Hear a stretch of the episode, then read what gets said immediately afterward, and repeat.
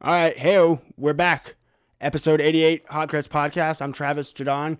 Spencer's going to join me right after the intro, but first I'm going to tell you guys about our title sponsor, Coach's Corner in Savannah, the number one sports bar in Savannah, the title sponsor of the number one sports podcast in Savannah. John Henderson, the owner, and those guys have a great thing going right now with the TP out in front of 3016 East Victory Drive.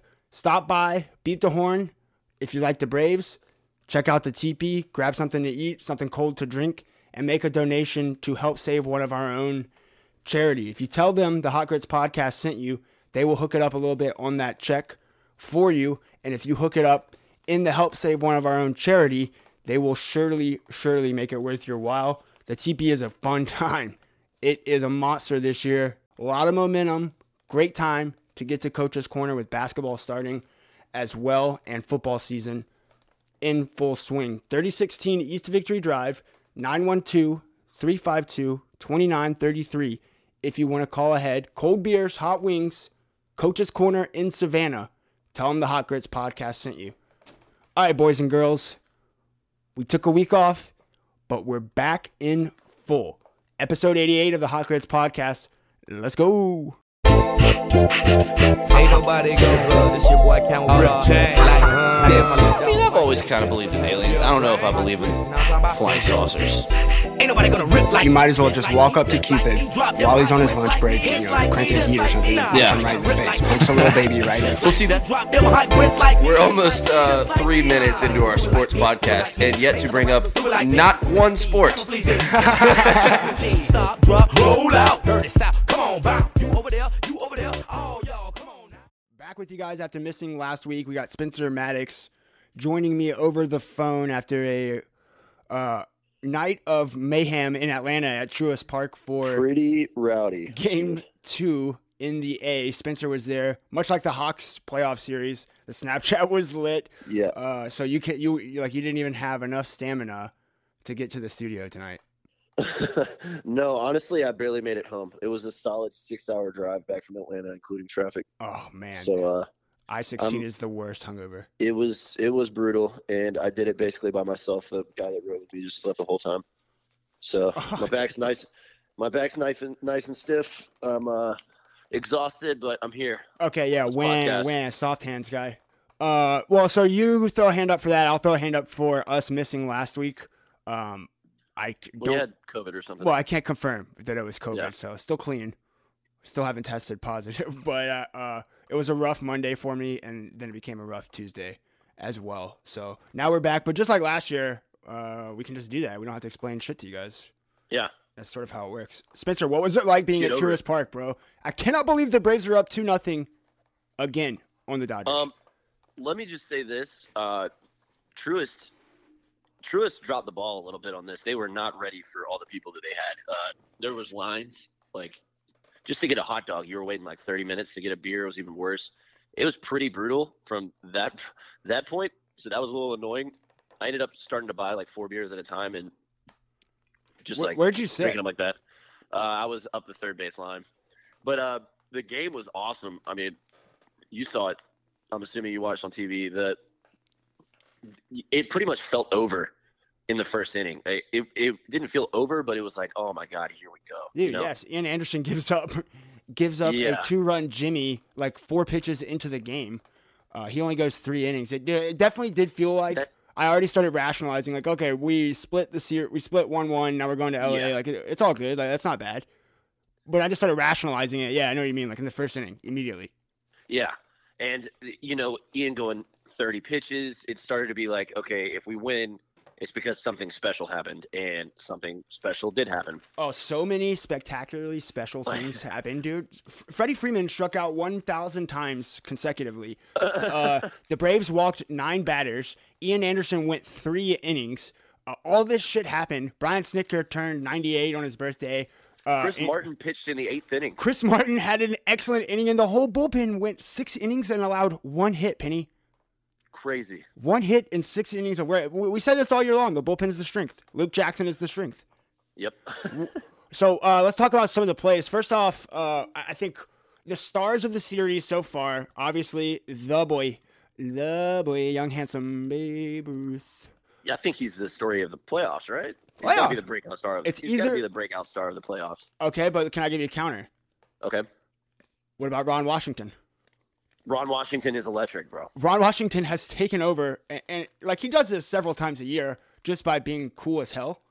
But Yeah. he had the right arm swinging, dude. Tuesday or in game two, like I love how uh, whenever Rosario comes in and makes that just incredible slide to be safe, which we all thought in this in the stadium that he was out immediately. I was like, no, he's out. He's out. They're gonna review this. And he's gonna be out. And everybody was like, you know what you're listen on TV. It was like you couldn't see Rosario running, but the ball took Yeah. forever to get to the right fielder, and it was like, okay, he's gonna score it easily. And then the throw Yeah. came to the plate, and he still wasn't in the camera screen. And I was like, what the hell is going on? Like, what happened to him? I guess he had to hold up at second base. But the way Ron Washington reacts after he was like, "Oh yeah, that was the right decision." You know I mean? Nonchalant, Like, dude. Just like he never had a doubt. He's like, "Oh yeah, I'm happy with that. That worked out exactly like I knew it would." Twice, problem. twice, really. Like, I mean, both of those. And if he doesn't, if those guys aren't safe, then like it's an all-time gaff. Like, Yeah, and you wonder if the first guy, like if Rosario uh, is not safe, then does he even send Albies in, in the ninth? I, I don't know. true. Wh- What did you think? Uh, like early in the game, it obviously felt Dodgers, and then when the Braves came back and tied it in the eighth, did you think Austin Riley's hit to left center was out of the park? And then also, did you think? Off the bat, I did. Did you Off think- the bat, I did? But just like just like the uh, what was it, Trea Turner? the- it's- yes, dude, the one to the left field wall. Yeah, That's just, what I was gonna ask that about. was gone immediately off the bat, and it. I guess if I guess it's because because it was a night game. You know what I mean? Uh, the Yeah. ball just didn't carry like that. It like Austin Riley's hit. I would in the ballpark that like that's a home run ninety percent of the time if you hit the ball like that, and it ended up like barely even making it to the fence. Trea Turner's that's a that's a home run hundred percent of the time. I don't know how that ball stayed in the ballpark, but thank God it did, dude. And the the atmosphere whenever Riley hits the uh hits the double, dude. It uh it was almost like the stadium was in a sense of shock and like just overwhelming joy. I I've, I've never seen something where it's like that shouldn't have happened b- before. You know what I mean? Like Yeah, it, it was almost especially like not to the Braves. yeah, exactly. The fact that he was safe at the plate, all all of it. And the, it. the It umpire was so bad to start in uh, game two. Like the umpire, Jordan Baker, was behind the plate. Uh, like you being at the game, it's a different experience, obviously. But watching it on TV and listening to the like it was blatantly rough the first three or Yeah, four innings, and so you just start feeling like, okay, now now we have an umpire involved in this shit. Like yeah, and you just start piling on and piling on, and then they somehow win. Dansby Swanson uh, had the sacrifice bunt that went right back to the pitcher, and then that was shocking. Seager it? scooped it like it was like the ball was going to go into left center field. Seager scoops it. What about Heredia in center field when he misplayed that ball? Oh God! Uh, see, I I don't understand why you don't just put Pache in at that point. Like I get, like Heredia is not a good hitter either. You know what I mean? So why why do you have Heredia in? If if the if the logic is Pache is not ready to hit in the playoffs, well, Heredia is clearly not either. Like he got up in Arcia, both those guys got up there and looked like they didn't belong on any baseball field, like little league teams. They they looked lost, and then that all time gaff. Yeah, yeah. If if they would have lost the game, we would have looked back at. I still- Snit- if if if they would if the Braves would have lost this game, Braves fans would have looked back and been extremely angry at Brian Snitker. Oh Uh, yeah, and look that Trea Turner ball that was hit to the wall off Will Smith. Uh, Yeah. like people would have been all over Snitker for bringing Will Smith in, you know, and giving up a bomb immediately. I thought also the the, the sacrifice bunt that I was talking about, like that's not something that Snitker calls for ever. Like they don't Yeah. sacrifice bunt. Dansby Swanson with a man on first and no outs. That never He hit home. He hit thirty home runs this year. I'm cool with the bunt. I'm just saying that there were a lot of things that happened Oh, that I'm did not. not. go. You you aren't you like you were complaining about it before. Yeah, I, I'm not okay with the bunt. The second he turned to square around, I was like, this dude throws 103 miles an hour. We're trying to lay down a friggin' bunt. No chance, dude. Fair enough. I was scared that it was. I was scared that it was going to be a double play, and it very easily could have been a double play. You know what I mean? Like yeah, if Dansby's even a little bit slower, that's probably a double play ball. And it was a bad throw that he threw. You know what I mean? The if it was a good throw to second, he might have had a chance to turn two. and there goes your game. But it, it, worked out. They- they got extremely lucky. Snitker should be he should be breathing a sigh of relief because he almost blew that. That was that was pretty rough. And like this. yeah. And uh, honestly, like I was okay with all the other decisions he made. Like the, the bullpen decisions, I thought it was I thought bringing in Webb was the right move there for whatever reason. I don't know. I, I just felt good about that, and I thought Martin pitched well, obviously. So like, but the the bunt thing was just brutal, bro. That was tough to watch, Uh, and and not putting Pache in. in well, so that's You're what I was going to circle back to that, and we won't spend too much time on it. We'll talk about Game Three uh, and, and the rest of the series coming up. But but looking back on that, when Heredia comes into the game, he misplays that ball the very next inning. He, I mean, all, look, he doesn't get a hit or anything, but he moves Ozzie Albies over, puts the ball in play with two strikes instead of striking out like many of the Braves are doing. Uh, True. put and then Albies is second base with two outs. Young Handsome comes through in the clutch, and it's two Yeah, and, they're- and they're heading back back to Cali, Cali. Yeah, I guess I guess we can be happy with Heredia's ground ball. Like, I, I, I'm just God saying, like- It's like what you were saying earlier. Like it just this doesn't it start to feel different? Like are we fooling ourselves? Yeah. Oh yeah, yeah, yeah. No, no, no. This this does team, feel like a team of like this. This feels like destiny or something. You know what I mean? Like, It's yeah. It's like what we were talking about before they the, the series something started. This is going on. this is the first time that they've had a chance at, at winning, I guess, or, or a good team where they weren't expected to be good. You know what I mean? Right.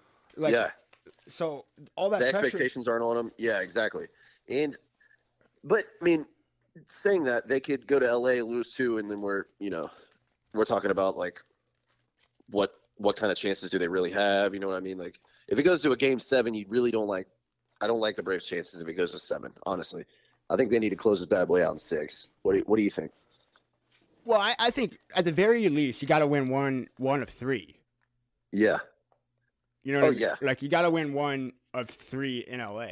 Because I mean, like I think the difference between we talked about this. The difference between last year is there was seven straight days, but with Chuck Morton going game three, Ian Anderson still only went three innings. Like he only threw like forty something pitches. I think That's right? true. So he's all of a sudden available. Max is going to be Mad Max. Max Fried has turned into an absolute ace. Like we always knew he was a number one, Right. but now he's like an ace in baseball. And Max Scherzer, dude, he looked rattled. Rattled. He did, uh, and honestly, I, I thought Roberts kind of blew the game for them as well, didn't you? Like it, as Questionable as- decisions, yeah. Yeah, and like I, I didn't particularly like taking out Scherzer when they did. I think they only let him go seven, 70 pitches, something like that. Uh, Yeah, I guess they said Scherzer's velocity had dropped, and Scherzer had said that his arm was getting tired. So, really? yeah. Okay, so we, we weren't getting any of that information in the stadium, but it, I I was kind of shocked by that, and it didn't look like Scherzer didn't want to come out of the game. You know what I mean? He didn't like fight it or anything. He was just like, all right, yep, my time's up. Man's only given up two runs. You know what I mean? And this is the best, supposed to be one of the best pitchers in baseball, a marquee name. You would think they let him go for more than that, but uh, I, I didn't know about the arm soreness thing. That is uh, a little concerning if you're a Dodgers fan. I would assume. And, and look, they still have Walker Buehler. Ever heard of him? Going game three for them. Right. He'll have his pants painted on. They'll be so tight, they'll be painted on, uh, as always, on the national Dude. stage. This matchup, uh, it, it first off, it's so huge that the Braves got Morton. Uh, looking back, we kind of like were questioning that move, like he's an older guy, yada yada yada. But thank God they got him because I, I honestly would, I feel more comfortable running Morton up against Buehler than I would Oh, yeah. Max or Ian Anderson, just because he's so much more experienced, and you know he's not going to feel pressure. Like I Oh, know no. that for a fact.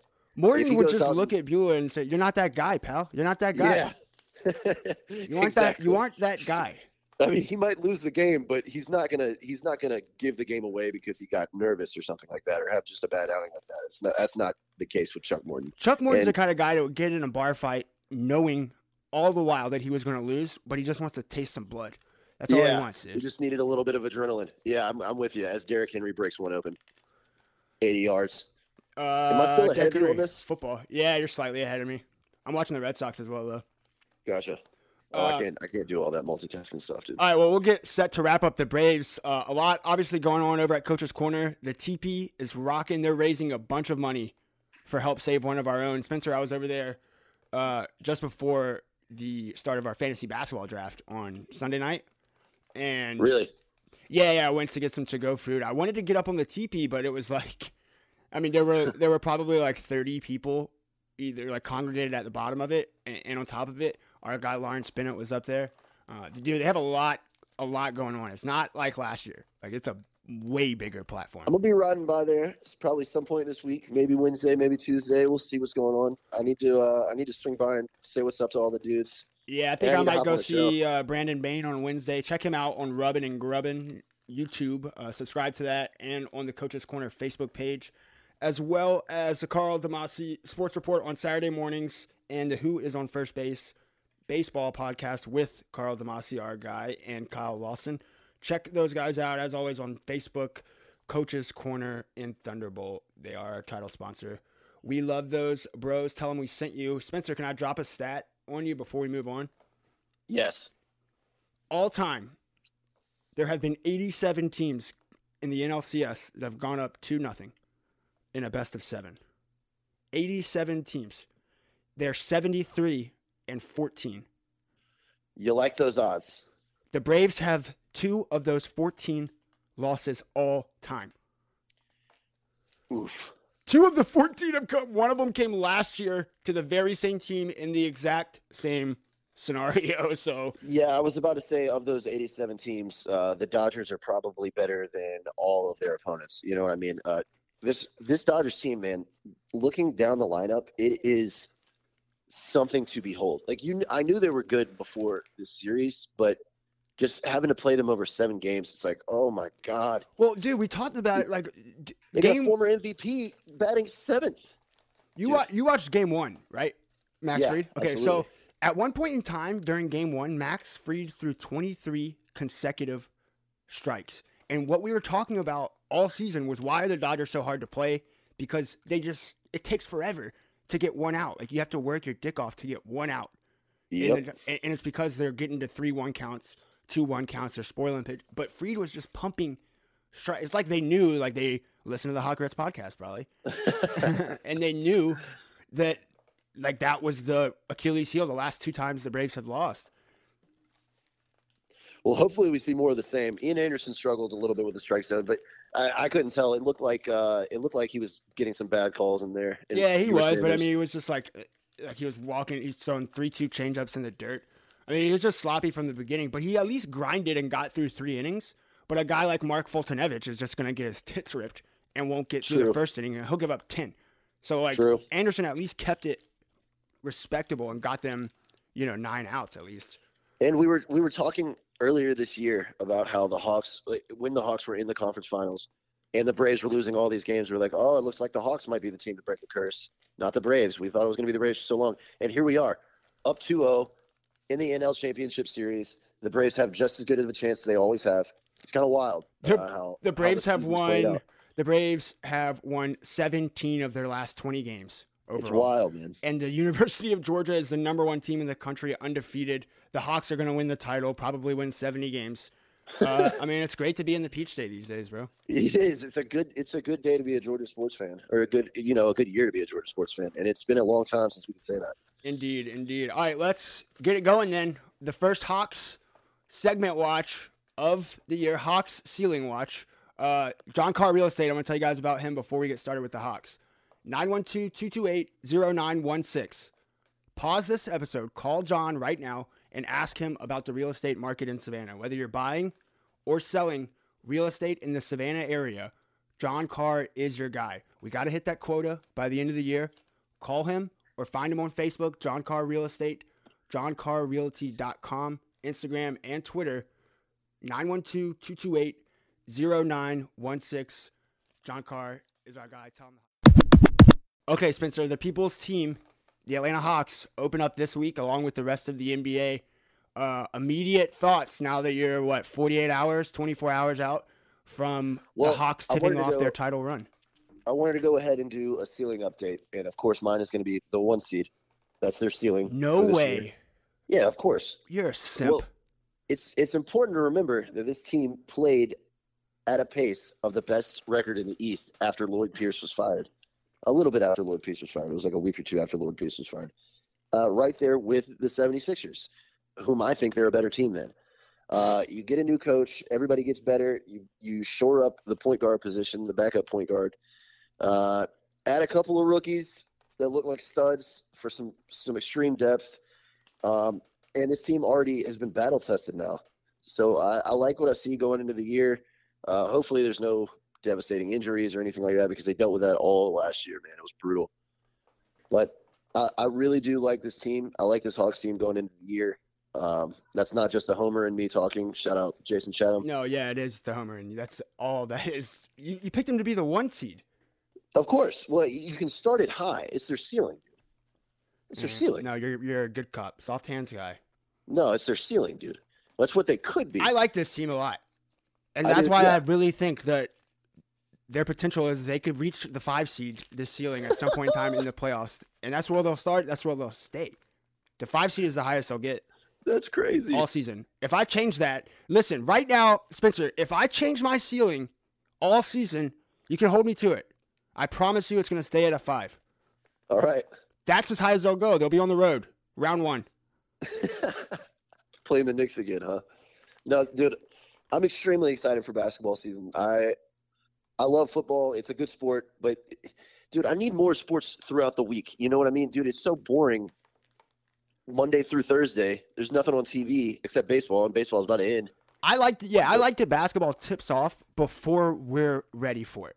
Like Yeah. football, by the time the Thursday night opening game comes around, you've already seen three preseason games, like three preseason weeks. You've seen the Yeah. hall, you've done the training camp, the roster cuts.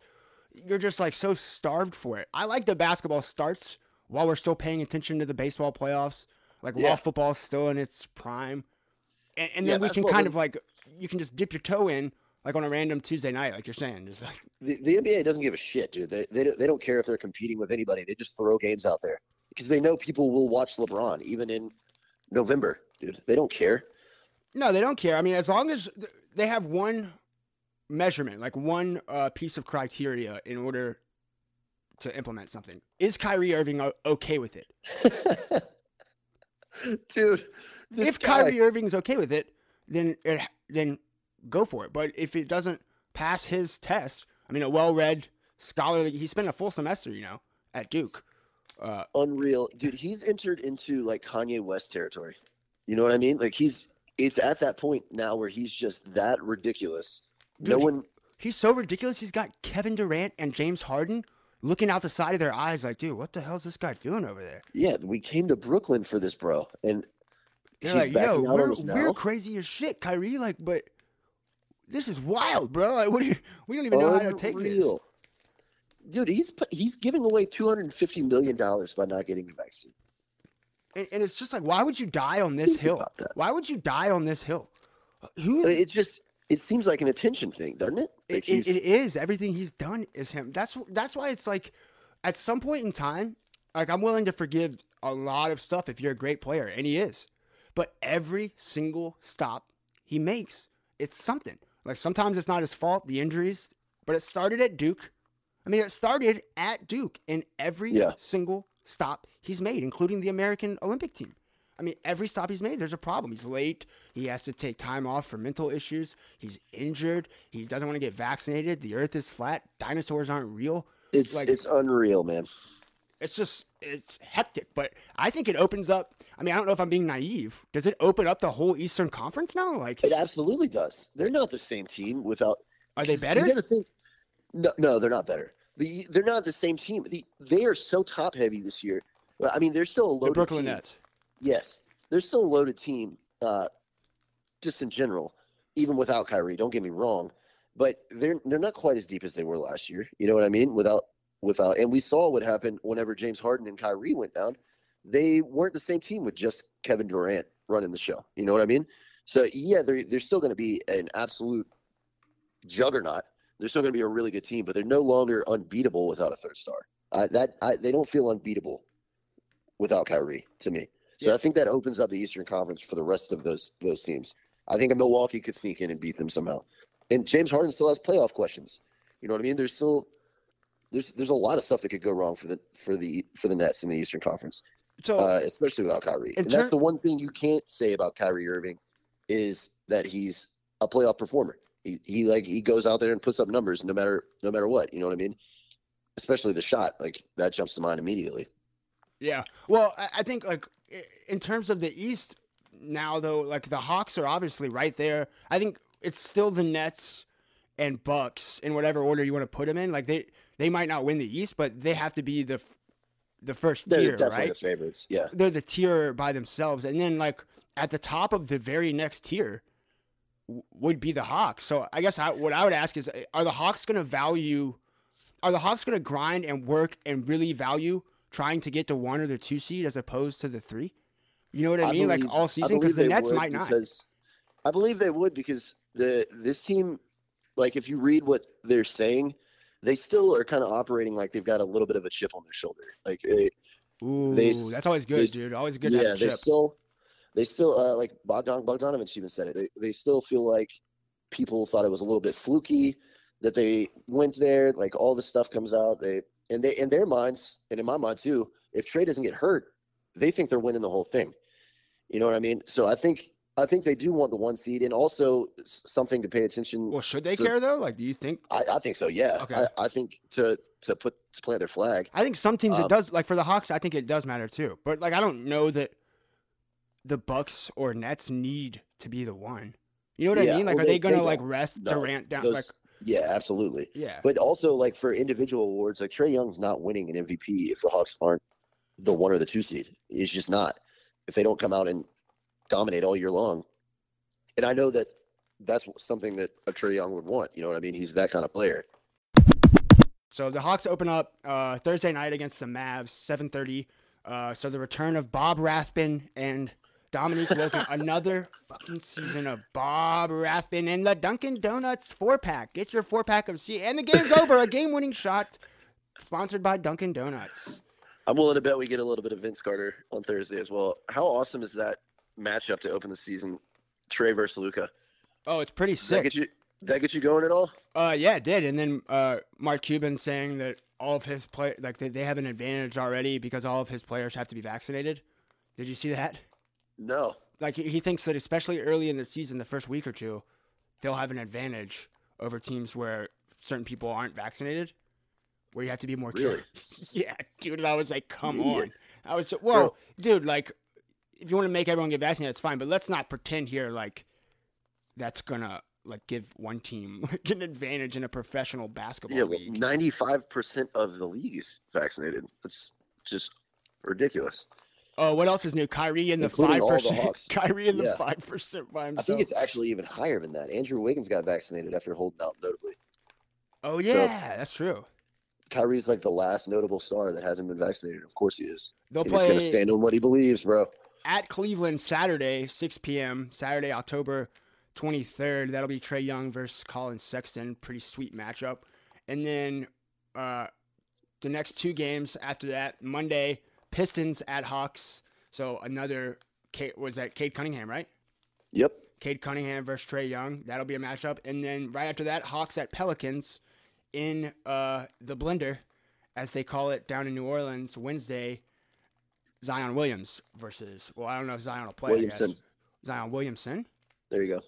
Zion Williamson. Future Atlanta Hawk, Zion Williamson. Still dying on that hill. Sure, yes. All right. Um, Watch, watch, watch, watch it happen. in the West, it's obviously, I think, as always, you know, significantly deeper and significantly more wide open. But that doesn't mean Right. that the winner is going to come out the West. I mean, is there anything you want to talk about out there? Any any teams or any storylines that I'm not thinking of? I hope Gregg Popovich doesn't win a game. No, I am uh, curious to see how the Clippers play this year. If they kind of just punt and Wait for that Maybe new try and- arena. yeah, maybe try and get a uh, a higher draft pick because they probably won't have a chance to be in the lottery for a long time. Um, or if they go all in just surrounding Paul George and try and win a bunch of basketball games. Um, Lakers, I'm not really like super hyped about watching that team. I mean, I do want to see Russ play with those guys, and it's good to see Russell in a good team, but eh, you know, weird fit, weird fit, weird team. I don't like LeBron still, don't like Anthony Davis.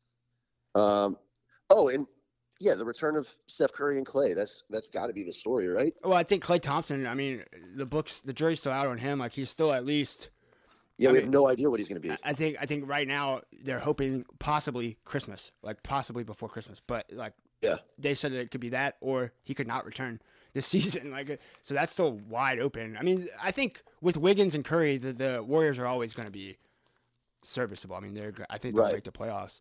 Um, you ready to make some picks though? We'll do two the two Eastern Conference Finals teams, and then the two Western Conference Finals teams, and then pick our pick our champs. Yep. Where do you want to start? And do you want to go first? Well, I'm a homer, so you, you already know the answer to mine, right? Duh, Cupcake City. Who's your, who's the team playing the Hawks in the East? Um, I'm going to go Nets in the East. The Nets beat the Hawks in ma- in advance. After that, unfortunately, even though I'm I'm going to be there, you know, in person watching them. Sick flex, Um, bro. Yeah, no, I mean like I will. If they if they make it again this year, I'm gonna try and go to every game. Screw it. But uh, in in the West, which is obviously going to be a lot more of a, a wide open race, I'm gonna go Lakers, and then I want to say Warriors, dude. And I I think I think it's gonna be a chalk here. Lakers, Nets, and the Nets take it. What do you think? Yeah, All right, I got uh, yeah, I got Nets over Hawks in the East. That's my pick for the two teams out the East, and then I got. you called me a cupcake, and then you did the exact same thing. Well, I thought you were gonna pick the Hawks over the Nets. Oh, okay. No, no, that's not what I meant by that. Yeah, I mean, no, I don't think it's a stretch to think the Hawks can make the Eastern Conference Finals. They did that last season. Right. You know what I mean? But that doesn't mean they'll they'll make it there as a five seed at best. That's as high as they'll get seed wise, obviously. In the West, dude, I think it's the time. I think it's the time for the Suns, bro. I think last year was enough for Booker and Ayton, and then obviously Chris Paul won't be as good as he was last year. Yeah, I don't think. I'm not gonna lie. I'm down on those bros. really. I am. You don't like I- Phoenix, I- huh? You're not into No, the I- desert. Well, I'm not sold on Devin Booker as a top ten player. Like people want to, people want to put Devin Booker up there as one of the best scorers in the league. Uh, somebody He- he's in my- better. He's better than Trae Young. No, he's not. Yes, he is. It's not particular. The stats don't back that up, Travis. Yes, they do. You No, look at not. specific stat. They do back it up, Spencer. The catch-all do not. It's not even. It's, It's not. not. even It's not particularly catch all. You frame it to avoid using Trae Young's weaknesses, and then you and then you say, "Oh, Devin Booker's weak here, here, and here," but you don't even acknowledge that Trae Young's weak in certain spots too. I, I'd tell you what. We'll have. uh We'll have Brad Rowland on. We'll, have somebody who covers the Hawks on soon. Just to ha- So so who have covers the somebody back- Hawks? Yes. Okay, So well then let's have somebody that covers the Suns. Deal. So I can have somebody who watches Trae Young play. every I day. do watch him play like 40, 50 times a year because of this podcast. Even though I don't He's- like the Hawks, He's just better than a Devin Booker, dude. I'm sorry. He is. I'd rather have Devin Booker. You crazy. Spencer and I will be back next week, episode 89. Y'all stick with me for the local segment, Georgia Southern football, as well as NFL and college. See you guys for episode 89. Until then, stay safe, wash your hands, you filthy animals. Peace. All right, thanks for sticking with me on the second half of episode 88 of the Hot Grits podcast. Local segment sponsored by PrepSportsReport.com. The Prep Sports Report has been delivering local sports coverage for more than 20 years in the Savannah and Coastal Empire area. They continue to do so. They continue to celebrate youth athletes in the Coastal Empire to this day. PSR has your daily updates on the outstanding student athletes in our area every day always free to read, always free to scroll, no subscribing, no advertisements, just the stories that you want on the athletes that you love in the 912.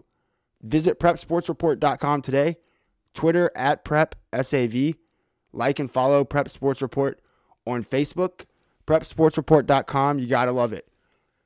All right, I'm going to start this week with high school football. Week 9 was last week, week 10 coming up. Only a couple weeks left now in the high school football season before region playoff start and state playoff start. Top five this week heading into October 22nd games Friday night.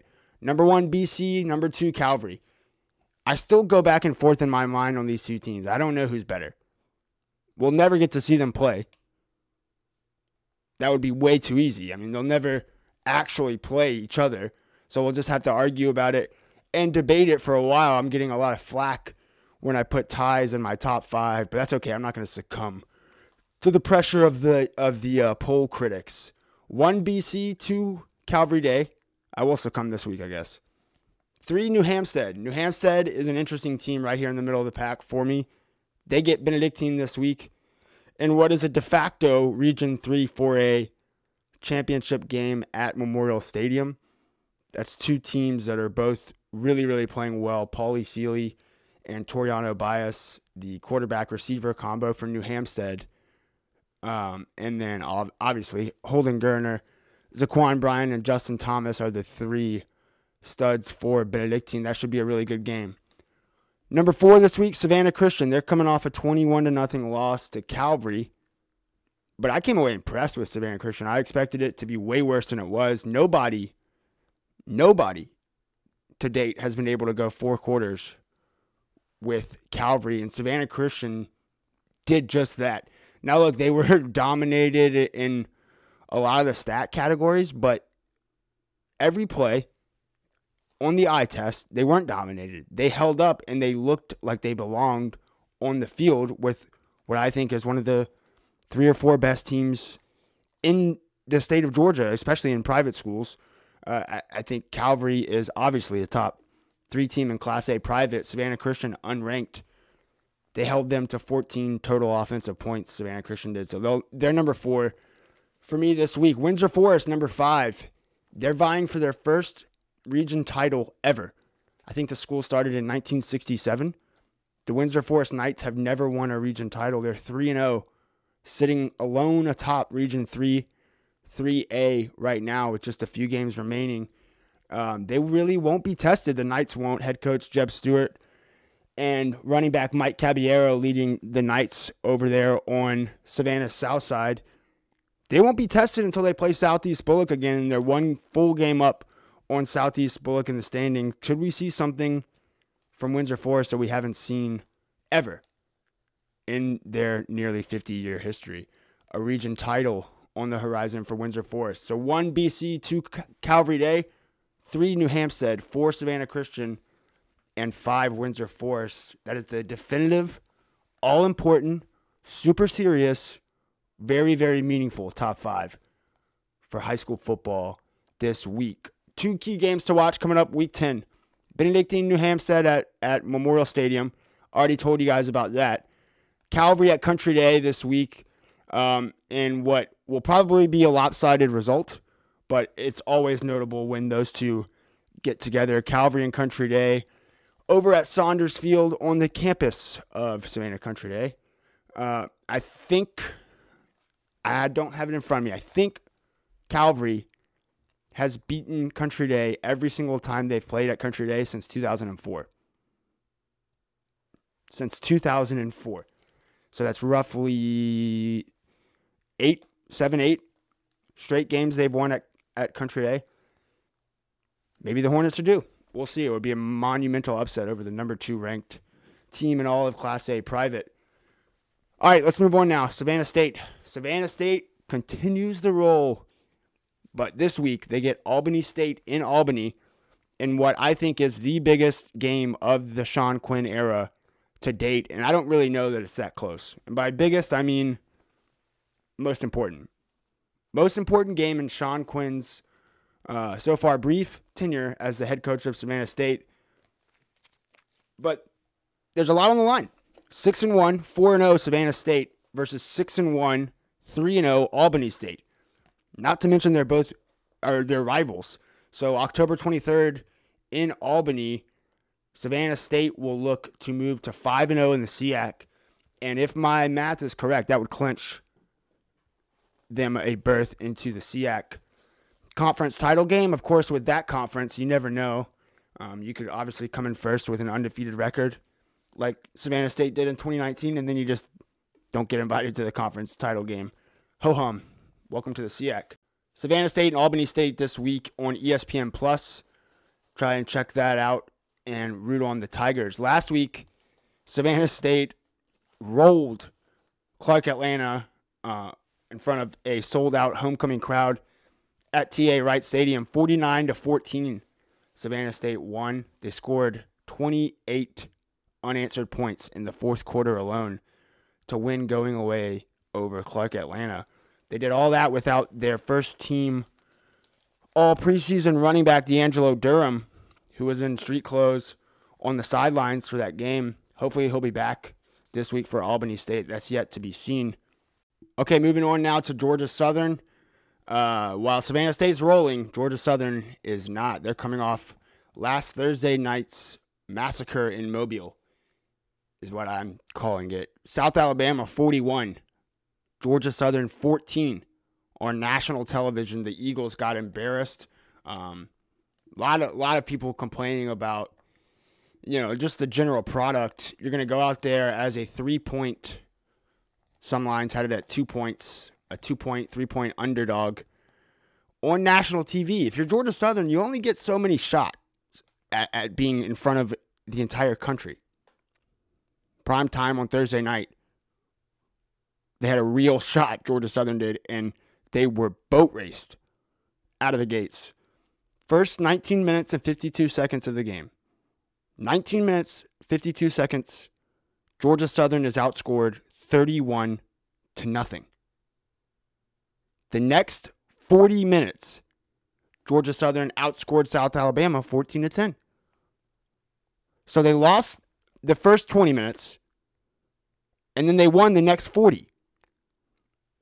How is that possible that you lose 41 to 14 when you win a 40 minute chunk of the game? The worst chunk came at the very beginning of the game. Georgia Southern in the first quarter was outgained 192 to 1. 192 to 1. I don't know that it matters all that much, but this is what Georgia Southern athletic director Jared Benko, this is what the powers that be, they signed the Eagles up for this when they fired Chad Lunsford after the Gavin Adcock video came out. They signed Georgia Southern up for possibly a dark horse, an outside shot at maybe maybe reaching a bowl game. But that's a long shot now. That's a long shot now. You get you lose 41 to 14 on the road at South Alabama. I don't think it's going to go that well when you play teams like say App State.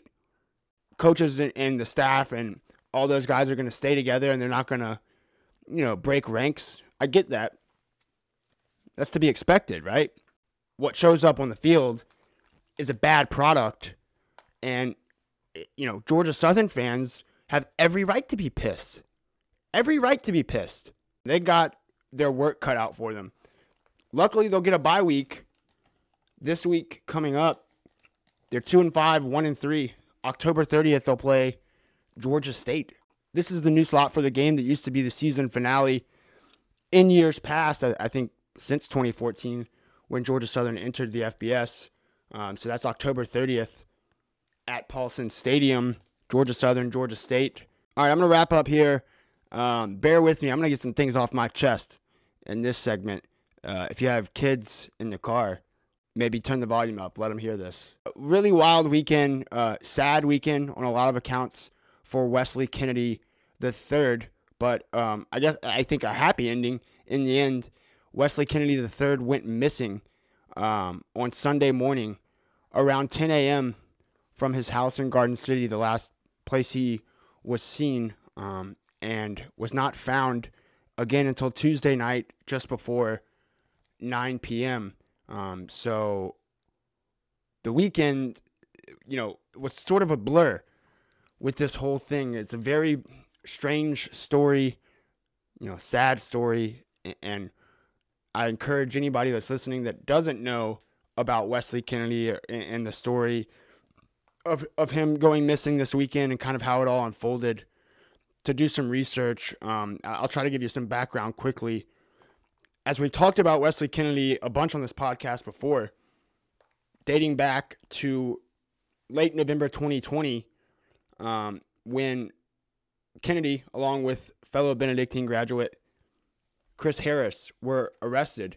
Uh, you'll remember me talking to Mike Anthony about this on episode 38, I believe, December 3rd, 2020. Uh, Kennedy and the other three Georgia Southern players were arrested on November 23rd and November 24th of 2020, so almost a year ago, they were arrested. Um, immediately, all four were suspended from the team, but only Chris Harris and Wesley Kennedy did not return. CJ Wright and Ephraim Kitchen both returned to play for Georgia Southern. CJ Wright, the Swainsboro native, is still playing for Georgia Southern. Really good player. Um, and he only missed a brief stint after his arrest. Um, you know, so you can go back and listen to that full kind of breakdown of it. Uh, I started talking about it on episode 37, late November 2020. But, uh, you know, I began asking questions about Wesley Kennedy and about his status at Georgia Southern and how no one was really looking into it. I still believe there should be people looking into it. He, he was jobbed and he was thrown away essentially by Georgia Southern. But Georgia Southern indefinitely suspending him because he pleaded not guilty and still pleaded not and still is pleading not guilty to the crimes uh, really prevented him from doing what he loved and doing what he was really good at playing football at the next level. Um, and so beginning in December of 2020, I started asking questions like why aren't people looking into this? Listen to this clip quickly from me talking to Mike Anthony on episode 38 of the Hot Grits podcast. Yeah, and unfortunately, there's nothing Chad Lunsford can say about the arrests. There's nothing Wesley or Chris Harris or any of those guys can say because the case is pending. But again, I, you know, that means that somebody else somewhere can say something. Somebody can say the real story of what happened. Mm-hmm. Uh, and there's a lot of people that can do that. It was then when I began tracking his case, his court case, a year ago almost, 11 months ago, because I think Wesley Kennedy was given a raw deal. Georgia Southern Athletics, after they announced the suspension of the four players, gave a press release highlighted by this quote. Quote, there will be no further comment on this matter at this time, end quote. Okay, so so one of Georgia Southern's best players in recent memory, Wesley Kennedy III, just won't be commented on forever? Nobody was talking about it after that. Nobody was wondering why Wesley Kennedy wasn't being defended in the media, on social media, by former coaches, by people in Savannah claiming they're all about the student athletes 24 7. It's still playing out. He still has not gone to court. He's still pleading not guilty. All right, so I bring all this up to say I tweeted Sunday night after Wesley Kennedy goes missing. Sunday, October 17th, 10 a.m. Footage of Wesley Kennedy leaving his place. That's the last time he's seen. A couple hours later, 1:30 p.m., the family reports him missing to Garden City Police. 1:30 p.m. on Sunday. At 3:32 p.m., our guy Frank Sulkowski tweeted out that Wesley's family was looking for him and that if anybody knew where Wesley was, to reach out to his family. They're worried about him. That's at 3:32 in the afternoon on Sunday. At 6:50 p.m., I tweeted to update people that were direct messaging me, texting me, asking if Wesley Kennedy had went missing because he was found guilty or because he lost the court case. That's what a lot of people were assuming. A lot of people that had listened a year earlier had known that Wesley Kennedy was not, maybe not in the best spot, maybe not in the, the best mental shape. And who could blame him? Who could blame him? He did so much for that Georgia Southern football program. And, yo, not the fans' job. It's not the fans' job to keep up with every player after they leave the program 24 7. But this player, I did because of the way that he left the program and because the two guys that were arrested in the same event as him returned to the field because of the way they pleaded, not because of what they did, because they pleaded guilty, dropped a felony to a misdemeanor, and therefore were allowed to play. So the morality, the character of the kids never changed. Just the charge. That's it. He wasn't out gangbanging. He wasn't out robbing liquor stores. Wasn't out beating up women. In his apartment, had some weed laying around. So they raked him over the coals. But nobody was around to talk about it except for us. There will be no further comment on the matter at this time. Well, we comment we kept commenting. We kept wondering. I had Frank Sulkowski on a couple episodes after I had Mike on. So you just heard the clip from episode 38 of the Hot Grits podcast. How about three episodes later, when no one else is talking about Wesley Kennedy, I bring it up again. Here's a four minute clip of Frank and I going back and forth and agreeing, I think, for the most part, as to how strange it was that nobody was saying anything now that Wesley Kennedy was off the football team. Nobody cared enough to go public and say this is wrong what they're doing to this kid. Except for me. Listen up, episode 41 of the Hot Grits podcast with Frank Sulkowski. Uh, listeners of this podcast will remember that story, so we don't need to rehash. Let's assume that the listener knows the story of the four. We know that Kennedy and Harris are Benedictine graduates, and they were not allowed back, or you know, by by some power that be, either the school or the law or both. Um, Kennedy has likely played his last game as a Georgia Southern Eagle. I say likely, that's a definite. Uh, and Chris Harris, uh, um, not sure on him, but to me, Frank, is there anything you can say about that situation where CJ Wright comes back to play, Ephraim Kitchen comes back to play, and then their mum on Chris Harris and Wesley Kennedy? There's pending law and, and there's cases that are still open, but Wesley Kennedy played 40 games for this school, and he had some pretty big moments. He won games single handedly. He was their team MVP last season. 1,874 career rushing yards, 20 touchdowns, and it seems like they kind of tossed him to the side. Uh, do you have anything that you can add or shed light on uh, in terms of that situation with Chris Harris and Wesley, and especially Wesley Kennedy the third? It is sad. I mean, it's completely sad, and it's, and it's really sad because you know it's like you, you touched on a university.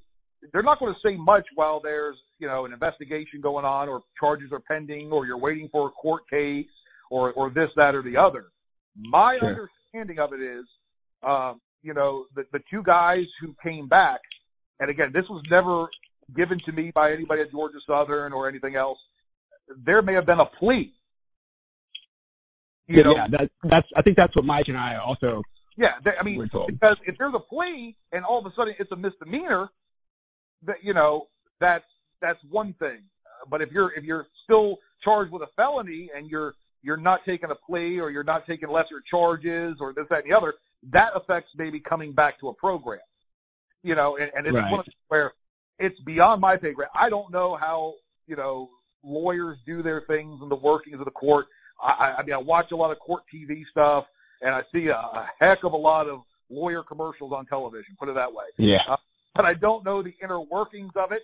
Uh, you know, and it, it's one of the things that you can only go by what you're gathering. You know, and Mhm. it's, it's one of those things where, again, I think it's you have to remain, uh, you know, on straddling the fence. I mean, at that point, because innocent until proven guilty, uh, it, it's something that I, I guess is there, and you know, and you just keep waiting for that information. You know, uh, uh, you know, I've spoken with uh, parents of of both Savannah guys, you know, and they haven't given me any information or reasoning why, you know, they have or haven't been back. So do you do you think that those that they would want to avoid talking about this situation or or talk about it nonstop? It seems like it, the fact that it's just disappeared and, and no word from the lawyer, no word from Kennedy's camp or from Georgia Southern's camp it's just weird to hear silence in this situation, especially with an NFL combine, maybe for Kennedy, uh, you know, in the wings, and as well, they're both eligible to return to college football if they like because of the COVID rules. It's strange to hear the silence, you know. I mean, and, and that's that's the scary part because you know we know sports, we don't necessarily know law. Yes, that's true. You know, that, that's the big difference, and that's something where I've had to, you know, I, and I still get it wrong sometimes. So I have to. Now that I'm doing the news, I can't say, you know, has been charged if there someone's alleged allegedly, you know, alleged crime. I mean, it's one word can turn a whole story around. So I'm going to be completely honest. Whenever there's, uh, you know, a, a situation like arrests and law, I I'm scared. You know, I'm scared because that that takes it to a new heightened level of reporting because you know the semantics of it all and and the way you put it out there and the wording Yeah. uh, that makes a big difference. And so it, it's scary. So and that's why like you know everybody's like uh, you know oh you like reporting happy stories. You damn straight like reporting happy stories. it's not hard to it's not hard to get a story wrong when when a when a football player is is out doing something good, but when a, an athlete supposedly does something bad. That that makes it tough because let's be honest, you know when when when things are going great, everybody wants to talk to you and everybody wants to, to talk about the situation. But when something goes bad, you know, a lot of people don't want to talk about it. I think that's where you have to be as a journalist is be there, and, and that's all you can offer up. Listen, I'll be there in the good and the bad. Okay, so the key part there is at the end when Frank says during the good, during the bad. So remember that timeline on Sunday now. Keep that in mind. They're in the good, they're in the bad. Couldn't agree more, Frank. So, Sunday night after I tweeted the following, I, I you know, I, I need to read what I tweeted.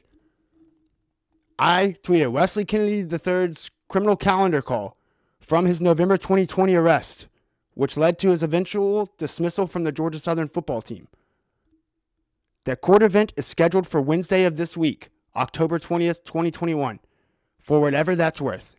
That was my tweet.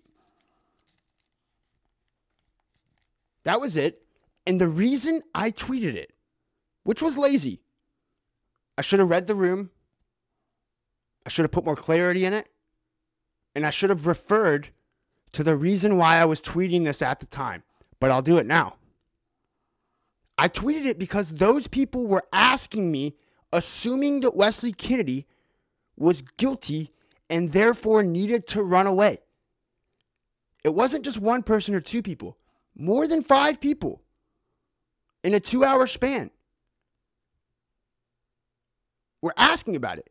So if I'm not going to clarify it on Twitter, where am I going to do it? You expect me to individually answer each person's question when I have the platform right there in front of me to answer it all at once? I tweeted that and it did not did not go over well with a lot of people. A lot of people that frankly did not care about my reasoning. They probably still don't. But Wesley Kennedy was not guilty. He was not running away because he was guilty. It was not an admit- admittance of his guilt. So I tweeted to clarify that the case was and still is open and that he has still not been found guilty and that he has still not been found guilty in the court of law.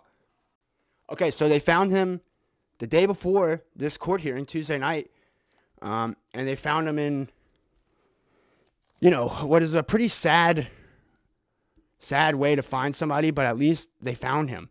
At least Wesley Kennedy is safe and alive tonight. That's the most important thing, after all, right? I agree. But surely, surely, we can admit that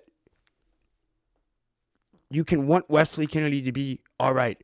You can want him to be found safely, whilst still clarifying a legal matter.